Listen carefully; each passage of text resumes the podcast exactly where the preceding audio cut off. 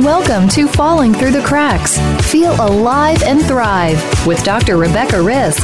Do you ever feel that even though nothing seems seriously wrong and you pass all the medical tests, that you still feel that your health, pain, and fatigue are completely out of control? It doesn't have to be that way. Listen to the tips and suggestions given on our program today and take back control of your health. Now, here is Dr. Rebecca Risk. Hi, everybody. Welcome to Falling Through the Cracks. Today we're talking with Karen Kleiman, who is a well known international maternal mental health expert with over 30 years of experience. In 1988, Karen founded the Postpartum Stress Center, a treatment and training facility for prenatal and postpartum depression and anxiety disorders, where she treats individuals and couples. Today we're discussing her book, Good Moms Have Scary Thoughts A Healing Guide to the Secret Fears of New Mothers. Karen, welcome to the show. Thank you, Rebecca. So, um, what got you involved in uh, treating postpartum and, and prenatal anxiety and depression? You know, I haven't yet figured out the best soundbite to answer that question. I often feel like I'm disappointing people when I say that I didn't have postpartum depression or anxiety or prenatal postpartum um, depression or anxiety. But um, what happened 35 years ago was there weren't a lot of people to talk to about these things. And and I I had a couple experiences. I had a medical issue when I was breastfeeding my second child and had some other things where where I thought where do I go? Who do I talk to? And I I remember I I actually literally remember the moment where I where I was sitting there saying you know do I do I call my pediatrician? Do I call my OB do I call my mother-in-law? Do I call my didn't know. And what was missing was just sort of the, the you know what we have so much of now is this sort of circle or community of like-minded moms to just ask the, ask questions to and is this okay and is this not okay? And as i continued on um, i wanted to learn about this. I wanted to learn about new moms and their experiences. I was i was a therapist you know i was a psychology um, i was already practicing. And and so i started asking women and i eventually put out an ad in the local paper that said anybody experiencing depression and anxiety after childbirth um, should contact me. I was doing some research. I called it research at the time. I thought that would make me sound more important, you know.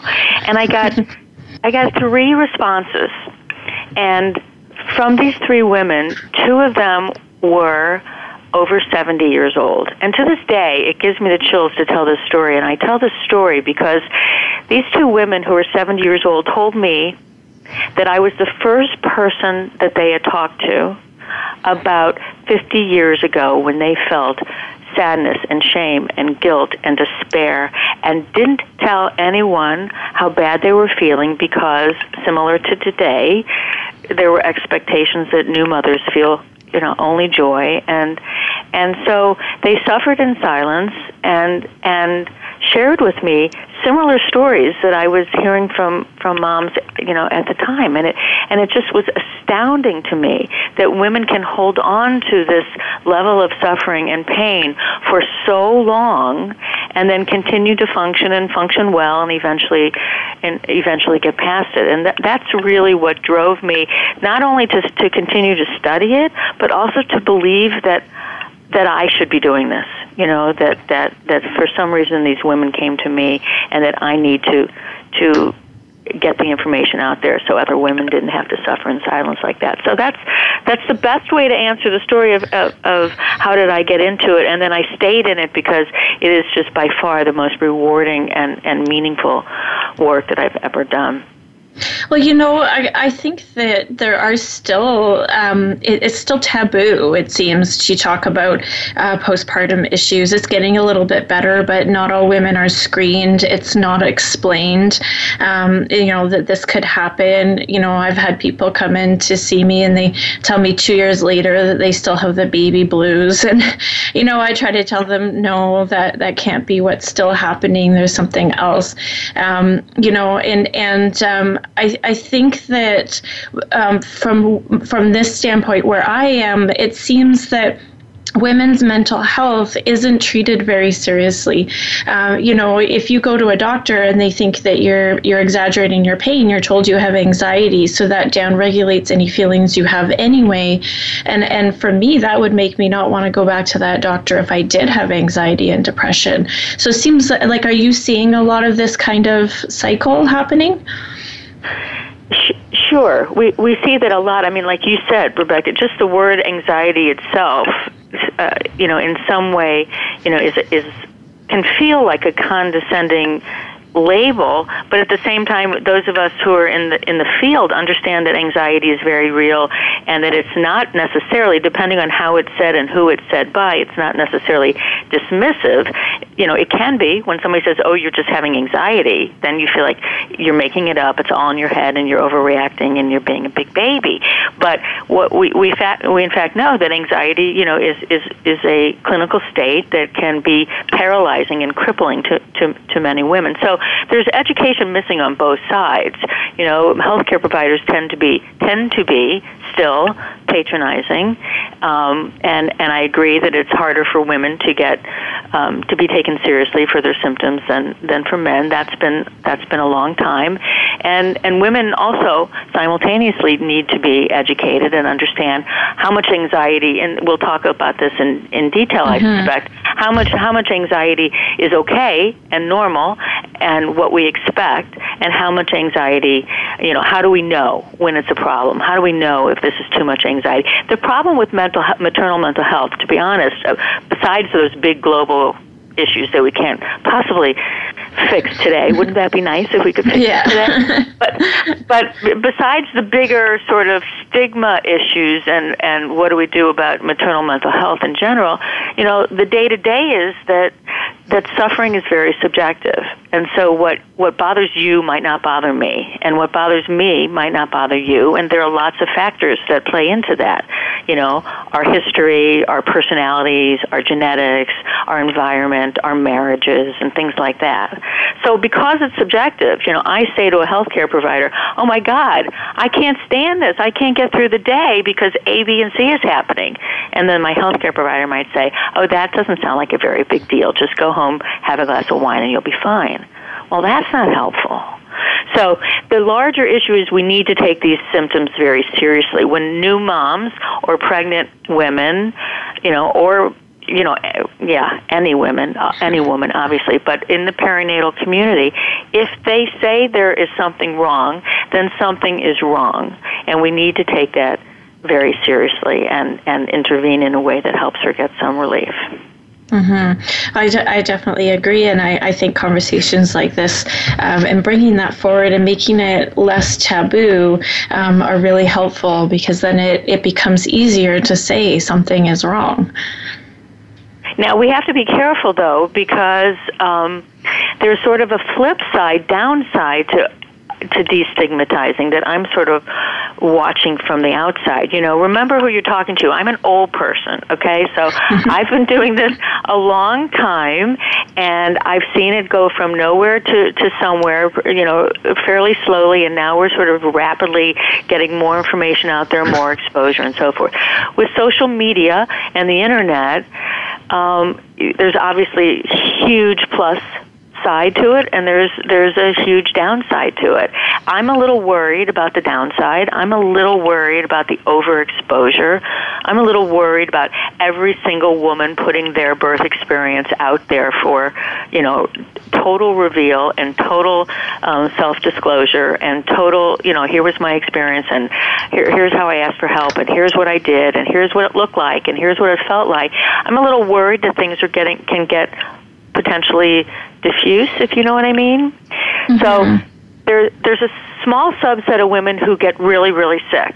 Those are the women that I worry the most about, right? Are they getting the help they need? Are they saying what they need to say? Are they being heard and taken seriously? Those are the women that I worry about. Then there's this other huge subset of women that that are talking about their pregnant and postpartum experiences and and scaring the hell out of other women, you know? so so we we have to just be mindful and we have to take each mom each woman who comes in front of us those of us who are in this you know field and listen to what she's saying and see what it is that she needs and take her very seriously, whether she's at this end of the spectrum or at that end, end of the continuum, if you know what I mean.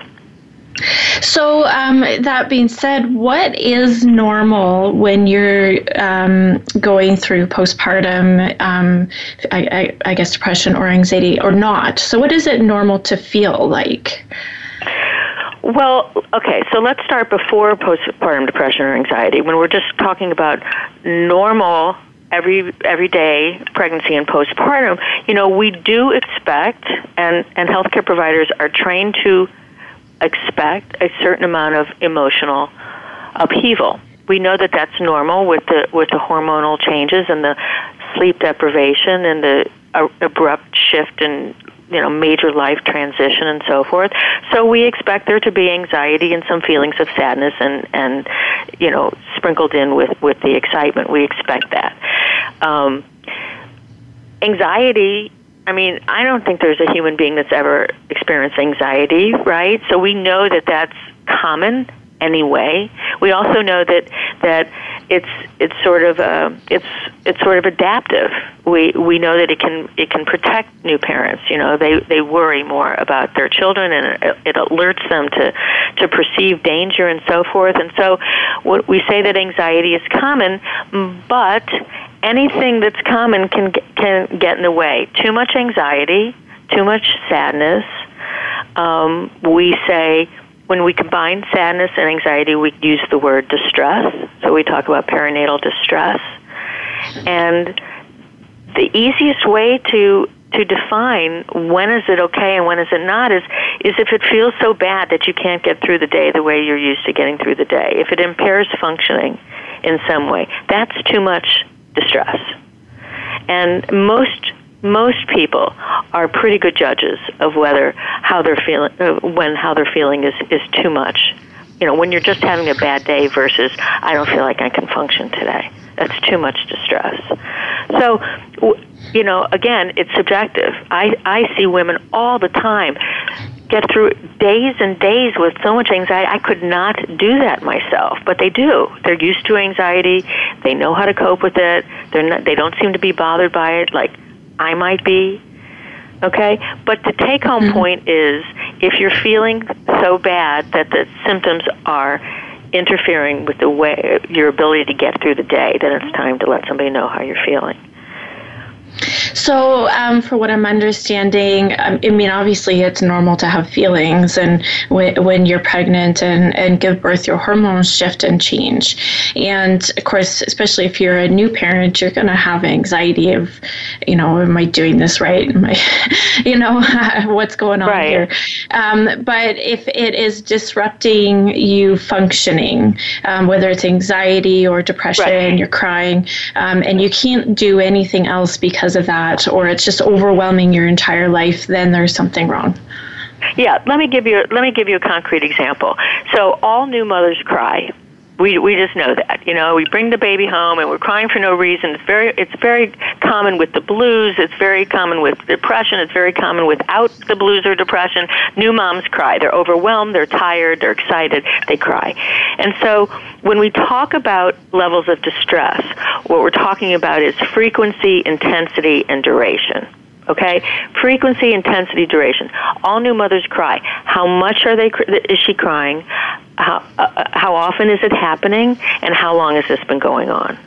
Okay, those are the sort of the three pieces of distress that help us measure that's too much.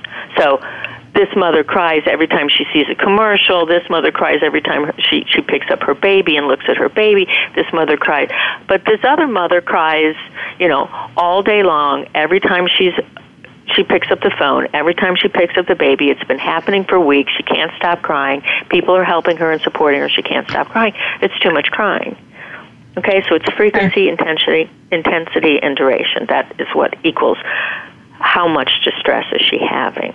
Now, you know, when we talk about specific symptoms, I know we'll, I know we're going to talk about scary thoughts, but you know, sometimes, for example, scary thoughts are one piece. I don't know if you want to go into this now, Rebecca, or not. Uh, we'll we'll go into it after the break. So I'll just let you finish this thought, and then we'll take it okay. to a deeper level. So, yeah scary thoughts are the you know the big part of anxiety. They are anxiety driven, and they are you know one of the biggest reasons why moms come in and say I can't function because I'm having these thoughts. So we'll talk about what they are and why they feel so bad and and how common they are. But but they are now that we're starting to talk about it.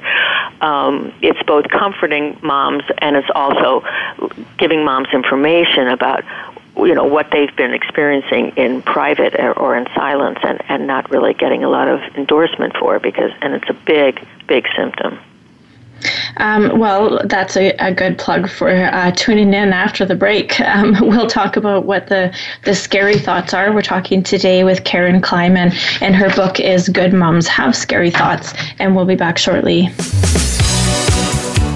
follow us on Twitter at VoiceAmericaTRN. Get the lowdown on guests, new shows, and your favorites. That's VoiceAmericaTRN.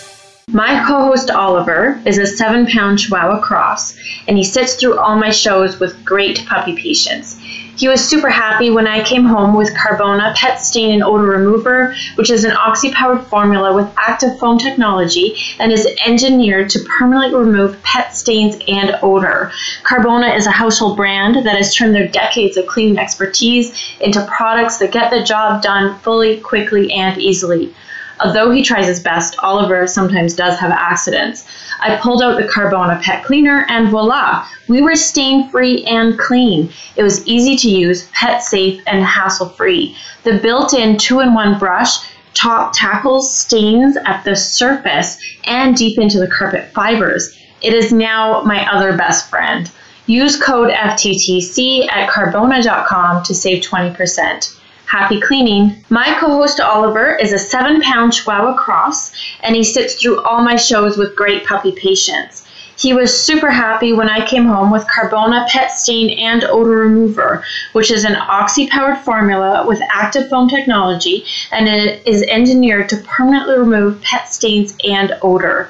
Carbona is a household brand. They've turned their decades of cleaning experience into products that get the job done fully, quickly, and easily.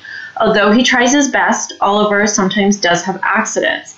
I pulled out the Carbona Pet Cleaner, and voila, we were stain free and clean. It was easy to use, pet safe, and hassle free.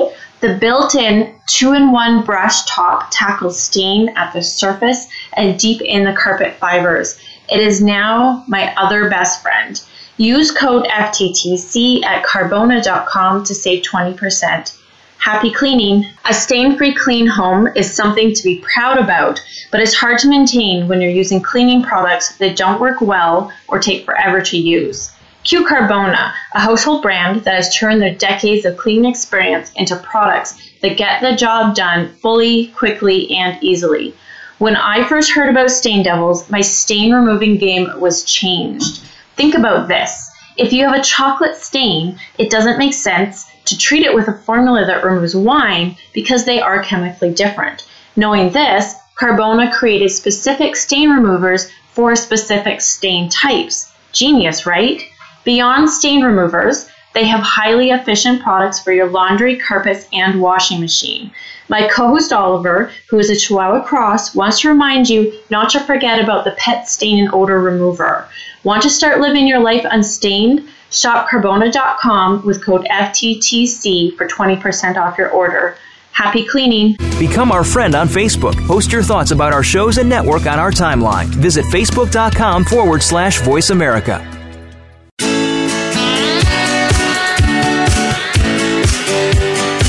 You are listening to Falling Through the Cracks with your host, Dr. Rebecca Risk. To reach the program today, please call in to 1 866 472 5792.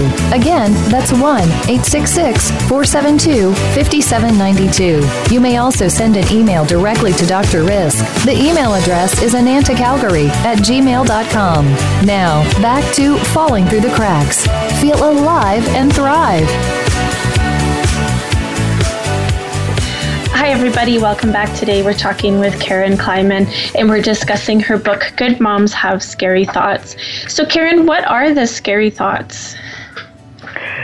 So, scary thoughts are a word that we actually coined in a, in one of our books. Amy Wenzel and I wrote a book called "Dropping the Baby and Other Scary Thoughts." Um, they are we we hesitated to call them scary thoughts because it sort of felt like it was a little patronizing and a little cartoony.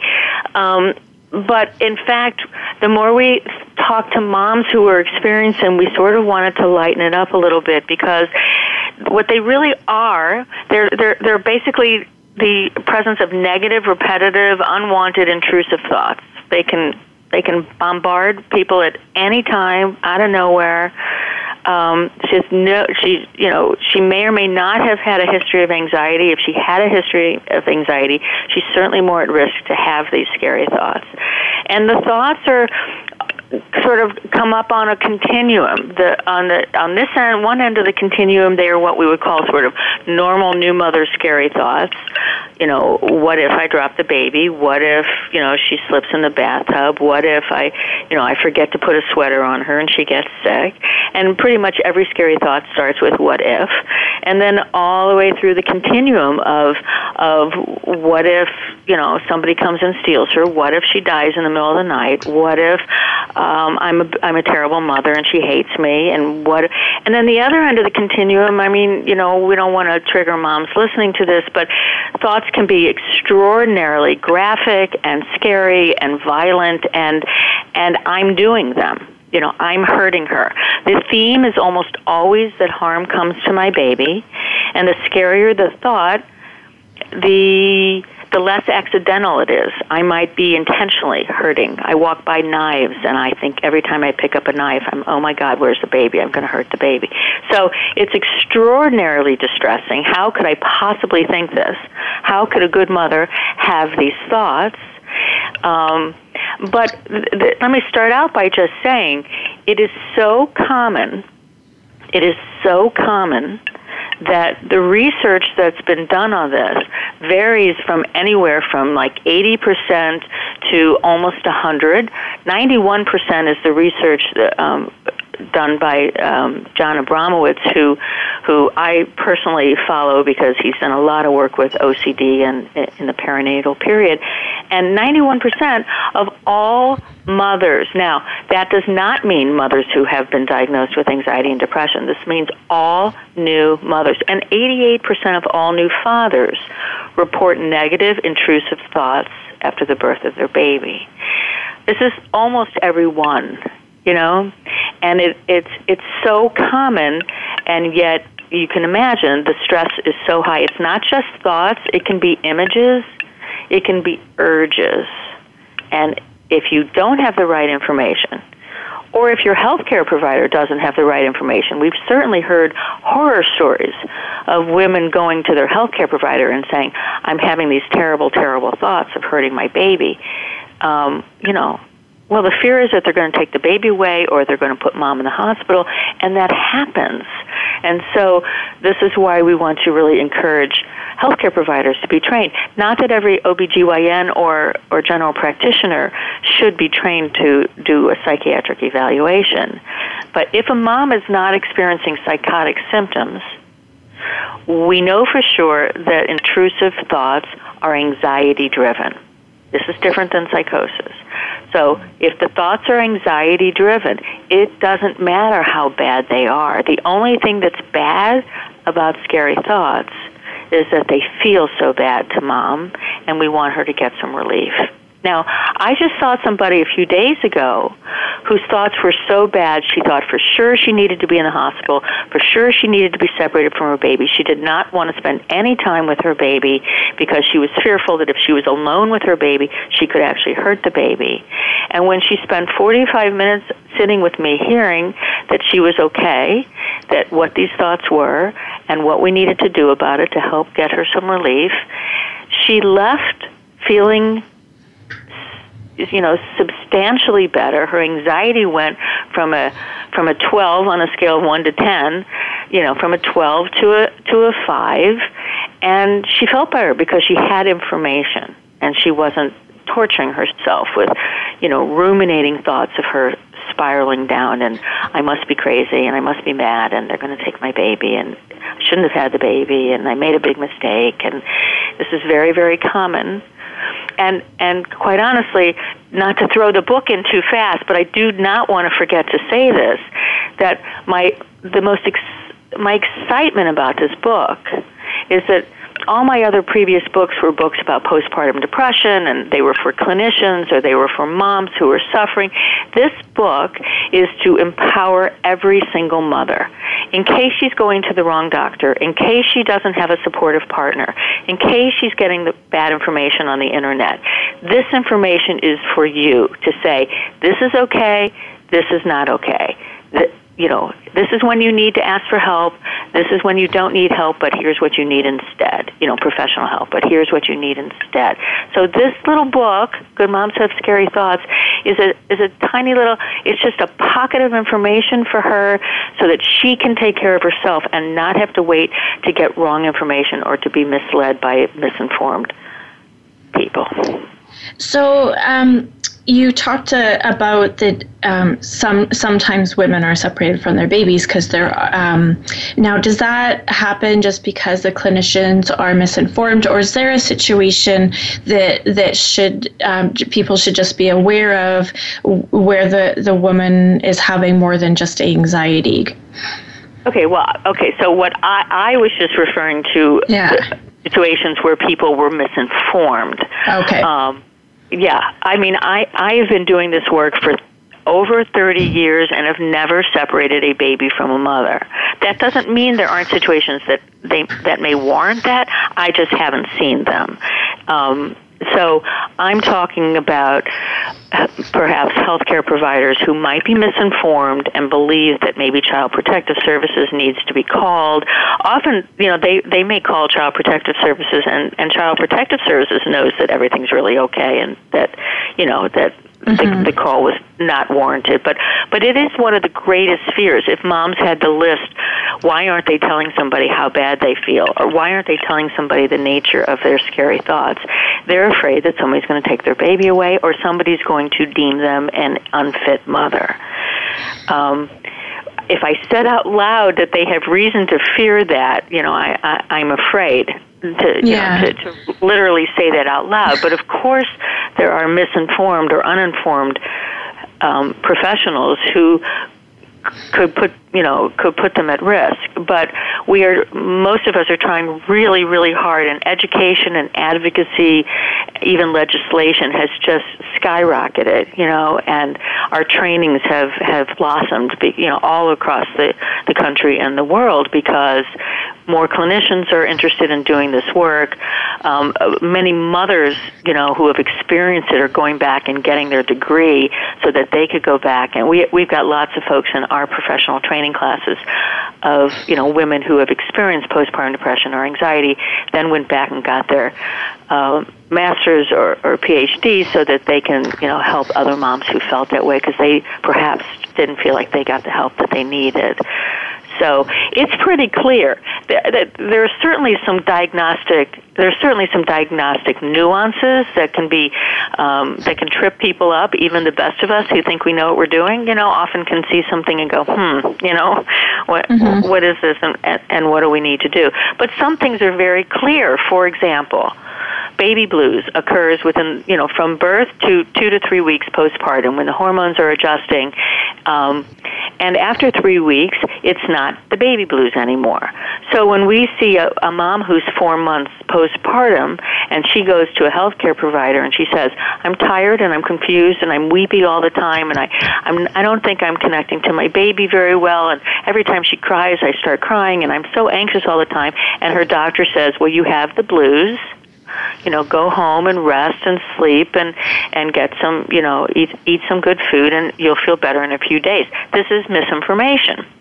Mm-hmm. and that's pretty easy that's pretty easy to me. And i'm not you know you know. well, I think, you know, if it's if it's four months later, I mean, I can. Uh, um, your book was very clear. Baby blues are, are two to three weeks, and and past that, it is something else. And you know, who wants to experience that for four months or a year? You know, the the entire time that you're trying to bond with your baby, you've obviously tried to rest, and you've obviously tried to do things for yourself, and and you know, you want to step forward and and get further help. And I think think this is where um, I'm really happy that we have more information out there so that people know the difference and can get the help when they need it. Right. Right. So um, when when somebody um, is thinking about reaching out, um, who should they contact? Who should they reach out to? Well, good question too. Also, we um, on our Instagram account account we always talk about find a safe person you know we say you are safe here. Find a safe person. So um, and i think we have that in one of the pages of the book. You know who do you feel like you can talk to and why and and who who why is this person safe? Uh, what does that mean? Well we certainly don't want to feel judged by somebody. We certainly don't want to be misinformed we don't want to go to somebody who's misinformed. We somebody that might be a safe person may not know the first thing about perinatal mood and anxiety disorders but we feel safe with them because they love us and they and they they care about us and they want us to be okay and they're not going to judge us. So we want to first find a safe person. That could be our partner, that could be our best friend, it could be our mother, it could be our doctor, it you know, some place where I have something to tell you and I and you may or may not know what to do for me, but I need to tell you really how I feel. And what that means is, you know, the nature of my scary thoughts. Let me interrupt myself and say that if you're having thoughts of hurting yourself, if you're having suicidal thoughts, if feeling like getting through the day feels too impossible and you'd rather die, that's not anxiety driven. That's not okay. And you need to ASAP get, let a healthcare provider know or get yourself to uh, an emergency room because we worry about moms who really believe that their baby would be better off without them because they're feeling so bad. Okay? So that's a different uh, level of a scary thought. But so we would start with a safe person um, and and and we talk about full disclosure. We talk about when we don't discuss how these the nature of these scary thoughts, the anxiety and the and the suffering, it gets bigger. You know, resistance creates persistence. And if you pretend like it's not happening, it gets bigger. And inside our head, our inner critic gets really loud and says, "Oh my God, if they really knew what you were thinking, something really terrible would happen. Don't think these thoughts. Don't think these thoughts." You know, um, and so it, that we sort of empower them. So we want to find a safe place, a safe person, and say, "I'm having these terrible thoughts, and I need to tell you about it." And and the next step would be to get yourself to a safe. Um, healthcare provider who understands ideally ideally it would be somebody who treats pregnant and postpartum women um, it could be your family doctor it could be your your ob it could be a psychiatrist it could be a therapist um, but somebody who understands that what the profile of postpartum mental health looks like and that your distress is high and you need to talk about it. Uh, some women feel better when they take medication. Some women don't need medication. It depends on how much the distress is is interfering.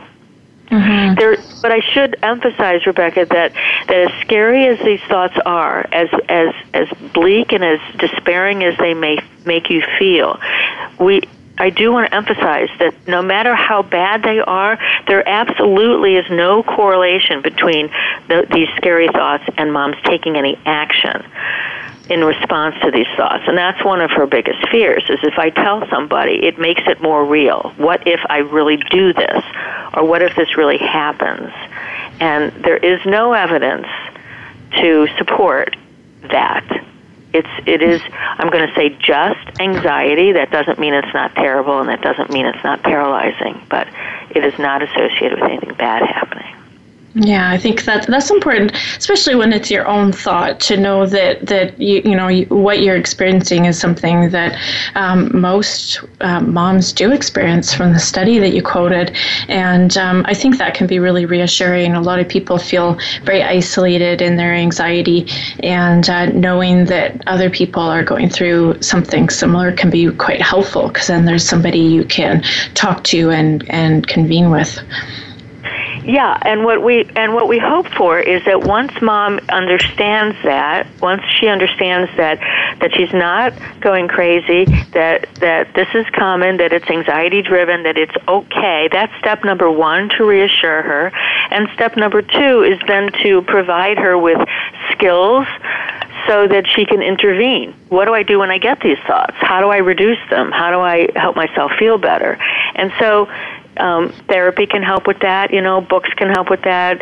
M- medicine can help with that. But the but the key is when this anxiety comes, what what do I need to do? And you know, there are cognitive uh, ways to intervene and reassuring thoughts that you can give tell yourself. And you know, we all think of, think about this. You know, we all every human being because of who we are and how our brain works, we have scary thoughts all the time. And um, I remember when I was when when my children were little, and um, not little when they were littler than they are now, but when they were, for example, when my children started driving. Um, and every time it snowed and every time it rained and every and they're driving i'm like oh my god. Do you have to go today? Do you have to drive? Can you just stay home in your bubble forever and ever and ever? And they'd get in the car and they'd be driving oh mom you know and they'd slam the door and they'd drive off. And i invariably would get this like god they're going over a cliff you know? I could see it. I could see the snow and the cliff and the car. And in about in a flash, I would go, whew, well, that's a scary, you know, stop it. Why would I want to stay there, right?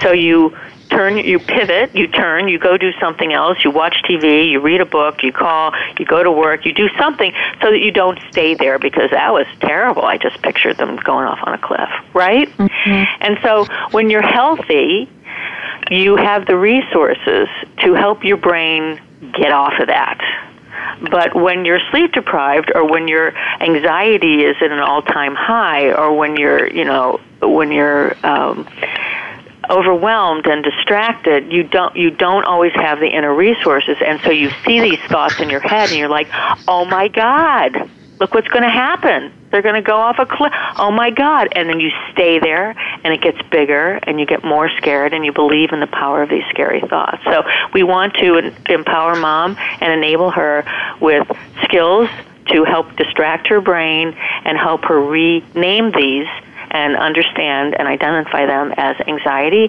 and how to protect herself from how scary they feel. Oh, perfect. Um, we're going to take a quick break. We're talking with Karen Kleiman, and we're discussing her book, Good Moms Have Scary Thoughts, and we'll be back shortly. Follow us on Twitter at VoiceAmericaTRN. Get the lowdown on guests, new shows, and your favorites. That's VoiceAmericaTRN. My co host Oliver is a seven pound Chihuahua cross, and he sits through all my shows with great puppy patience. He was super happy when I came home with Carbona Pet Stain and Odor Remover, which is an oxy-powered formula with active foam technology and is engineered to permanently remove pet stains and odor. Carbona is a household brand that has turned their decades of cleaning expertise into products that get the job done fully, quickly, and easily. Although he tries his best, Oliver sometimes does have accidents. I pulled out the Carbona pet cleaner and voila, we were stain free and clean. It was easy to use, pet safe, and hassle free. The built in two in one brush top tackles stains at the surface and deep into the carpet fibers. It is now my other best friend. Use code FTTC at carbona.com to save 20%. Happy cleaning. My co host Oliver is a seven pound Chihuahua cross, and he sits through all my shows with great puppy patience. He was super happy when I came home with Carbona Pet Stain and Odor Remover, which is an oxy powered formula with active foam technology and it is engineered to permanently remove pet stains and odor. Carbona is a household brand. They've turned their decades of cleaning experience into products that get the job done fully, quickly, and easily. Although he tries his best, Oliver sometimes does have accidents. I pulled out the Carbona Pet Cleaner, and voila, we were stain free and clean. It was easy to use, pet safe, and hassle free. The built in two in one brush top tackles stain at the surface and deep in the carpet fibers. It is now my other best friend. Use code FTTC at carbona.com to save 20%. Happy cleaning. A stain free clean home is something to be proud about, but it's hard to maintain when you're using cleaning products that don't work well or take forever to use. Q Carbona, a household brand that has turned their decades of cleaning experience into products that get the job done fully, quickly, and easily. When I first heard about Stain Devils, my stain removing game was changed. Think about this. If you have a chocolate stain, it doesn't make sense to treat it with a formula that removes wine because they are chemically different. Knowing this, Carbona created specific stain removers for specific stain types. Genius, right? Beyond stain removers, they have highly efficient products for your laundry, carpets, and washing machine. My co host Oliver, who is a Chihuahua Cross, wants to remind you not to forget about the pet stain and odor remover. Want to start living your life unstained? Shop Carbona.com with code FTTC for 20% off your order. Happy cleaning. Become our friend on Facebook. Post your thoughts about our shows and network on our timeline. Visit facebook.com forward slash voice America.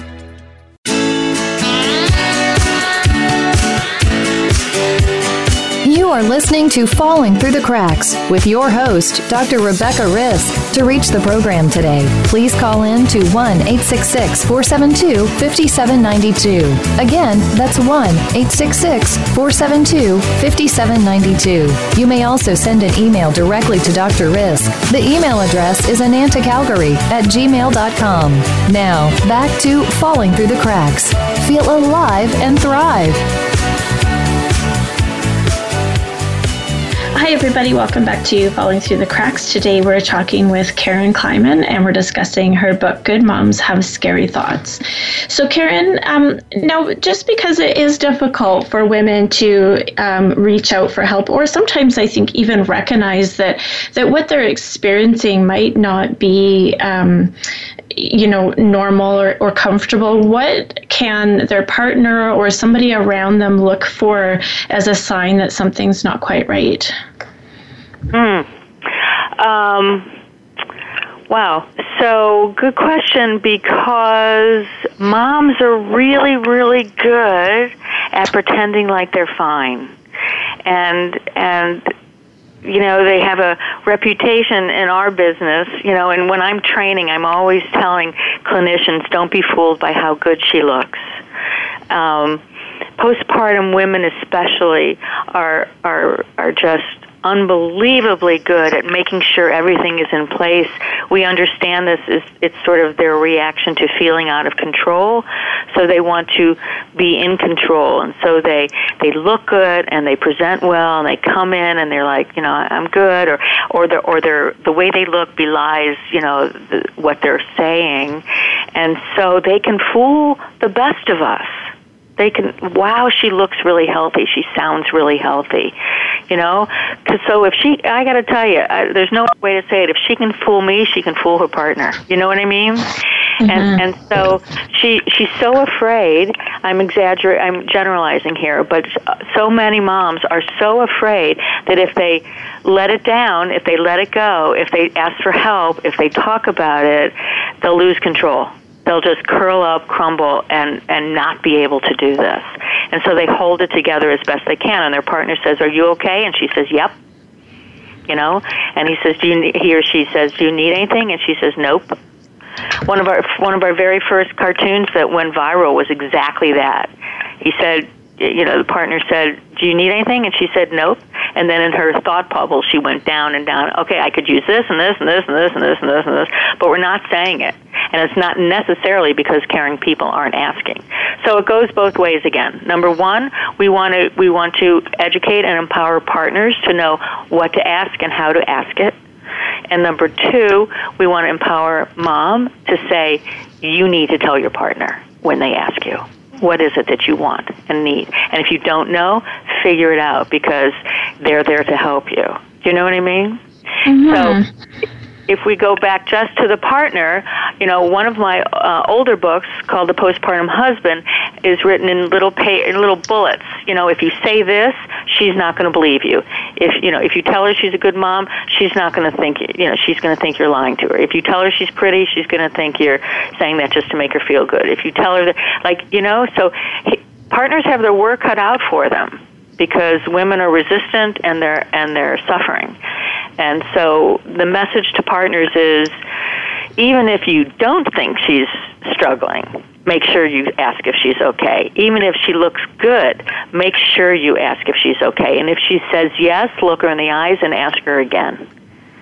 Mm. And and and let her know that you're there if she needs anything and that you're strong you know you're strong enough for the two of you right now. And she'll come back she'll come back but give her a safe place to be able to say I've never felt so bad in my life. Just in case just in case just in case she's feeling that way you know? Let her know that that you don't need her to be strong all the time because uh, partners often, especially male partners, will often, often think they're helping by saying, "You can do this, babe. You can be strong. I know how strong you are." Well, mm-hmm. that's not helpful if she feels like she wants to crumble and die. You know. right.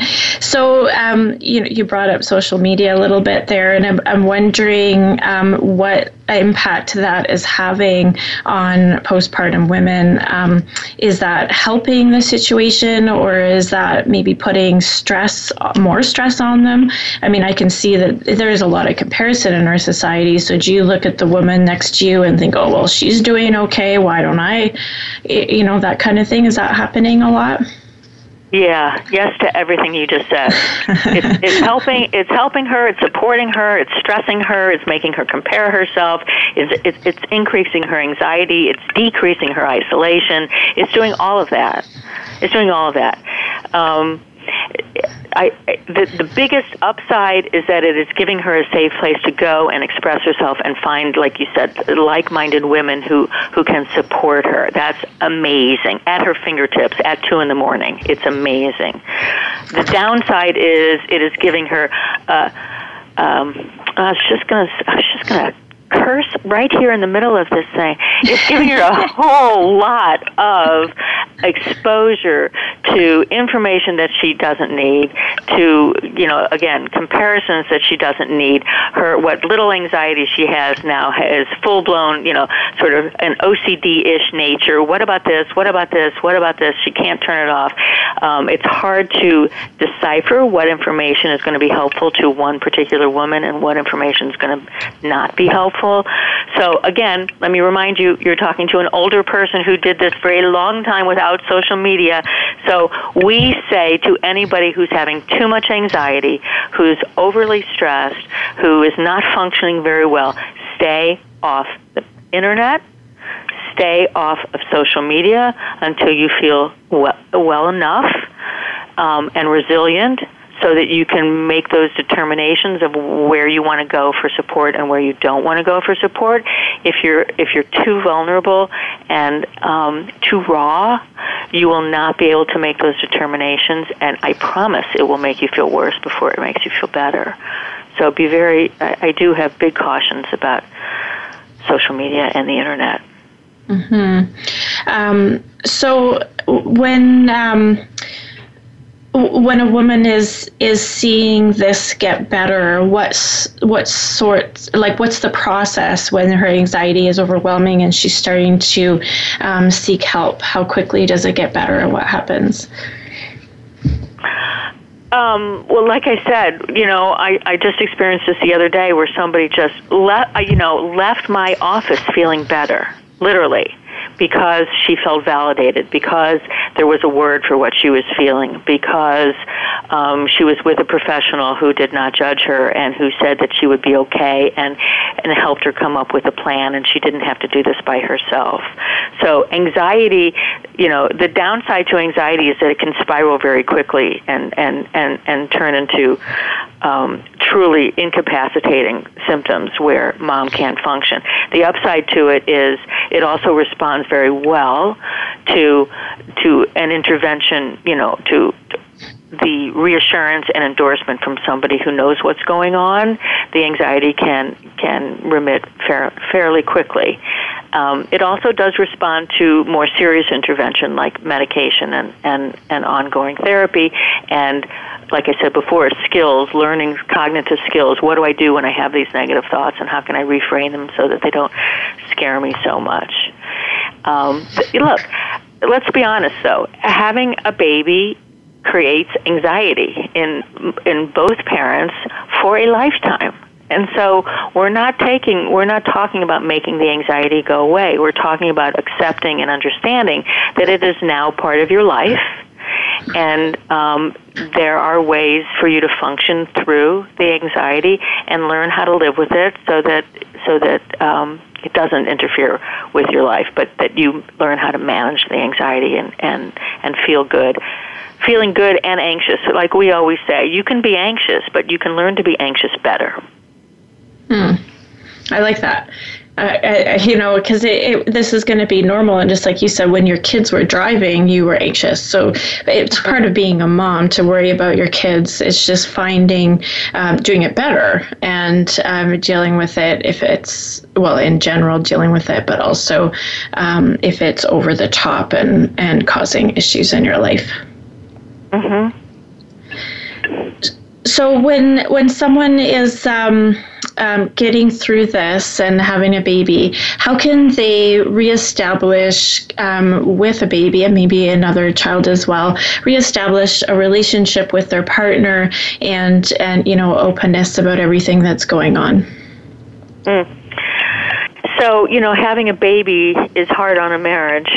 Um, and ironically, sometimes some of the better marriages, the strongest marriages, are the ones that have the biggest um, upheaval because they're the ones that sort of get cast aside, you know, because my partner isn't going anywhere and I need to take care of this I need to take care of this this and this and the other thing. And so you do that long enough and all of a sudden you turn around and you're like where are we? Where are we? Where are you? I miss you.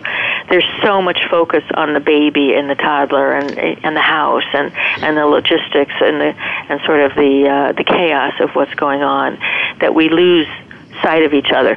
There's tons of research that tells us that that everything is better when the marriage feels good and that if she if mom has postpartum depression or anxiety or if dad has postpartum anxiety depression or anxiety it will recovery will be significantly smoother and faster if the relationship is if if that if the partners feel satisfied in the relationship if they feel supported in the relationship. And so what what the what the re, what's interesting about this research is it's not just that they are supported it's that they perceive they are supported so there are lots of husbands who go, you know, like I support her, you know. I mean, I support her financially and I tell her to go, you know, I pay for all her therapy and I tell her, you know, she's doing a great job and I make dinner twice a week and they're and they are. They're doing all these things. If she doesn't feel supported by him because every time she says, "Honey, I need you to sit here with me," he says, "I'm, you know, like I'm busy." If she doesn't feel supported no matter what he's doing to help her, her her anxiety and depression is going to you know take longer to heal. And so we do spend a lot of time when we're when we're treating moms um, talking about the relationship and and what do we need to do to sort of facilitate you know that connection so that they both are taking care of each other in addition to the baby um, which which is important. You know, I, I think that uh, well, having children completely changes everything. Um, you've got this other human being in your home, so even when you get past the um, not sleeping part, um, there's still going to be there. So there there is you know communication and talking about what's going on, so that you can both feel comfortable with everything. Right.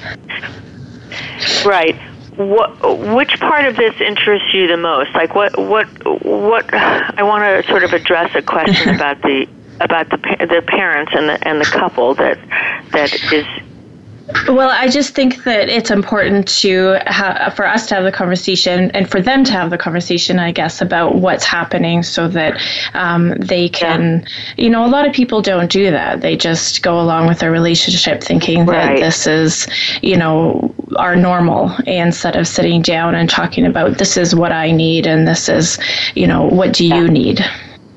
Yeah, and it can be that's I mean it's an excellent point. It could be as simple as sometimes we'll tell couples 5 minutes a day for you for the two of you. 5 minutes a day. You know, I don't care if the kids are playing or the kids are sleeping or the kids are at your feet, but 5 minutes where it's you and me. How are you doing? What do you need? What can I do? You know, the the the paradoxical piece of taking care of the marriage is, you know, everybody becomes very self-absorbed. What I need, well, I'm tired. I'm I've been with the kids all day. I've been at work all day. I need you to listen. I need you to make dinner. I need you to. Th-. But the best way for you to feel better is to take care of your partner. Your partner will then be in a better position to take care of you. And so, if we spend five minutes a day listening to what does the other person need from me, um, it, it it will go very far. And you're and you're you're very right about that. Taking time to do that. Uh, listen, I got to tell you, two minutes a day would be uh, uh thirty seconds a day would be more than than a lot of people are are already doing. Wow. It's hard. I definitely really agree. Really now, somebody um, wants more information. Um, how can they get a hold of you or your book or, or find anything they need? So the Postpartum Stress Center is on the internet at, at uh, postpartumstress.com. We are on Facebook um, as Postpartum Stress Center. There is a closed support group as part of our Facebook. If somebody DMs us their um, um, email, we will send them an invite. So that's a private, anonymous support group. That's on Facebook. On Twitter, we're at Postpartum Stress. The biggest support that we have uh, available on social media is through our Instagram account at the Postpartum Stress Center, where we do focus primarily on scary thoughts and um, the high anxiety and distress associated with parenthood, but there's a little bit of everything on there also. Um, but that's that seems to be the biggest draw for for social media, and they can um, and the and the book Good Moms Have Scary Thoughts, which is highlighted in our social media, but again, it sounds like self promotion, and I have been known to shamelessly promote myself, but this is really, really, really about giving moms access to accurate information, certainly validating her scary thoughts, but more importantly to me, is giving her information and resources so that she can make sure she's on the path to recovery and, and healing. Um, and and help her have information to determine what does she need to worry about and what does she not need to worry about. Well, perfect. I want to thank you so much for joining me today. Rebecca, thank you so much for highlighting this. It's so important. I really, really appreciate it. Oh, perfect. Um, I want to thank um, everybody for listening. If you want more information about my story and what I went through, my journey back to health, you can find that on my website at dr-risk.com. Don't forget to follow me on Facebook, Twitter, or Instagram. Thanks so much for listening, and be sure to make today a great day.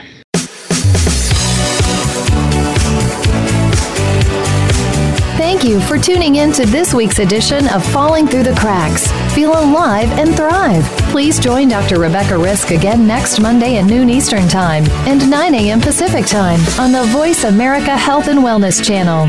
We'll talk more next week.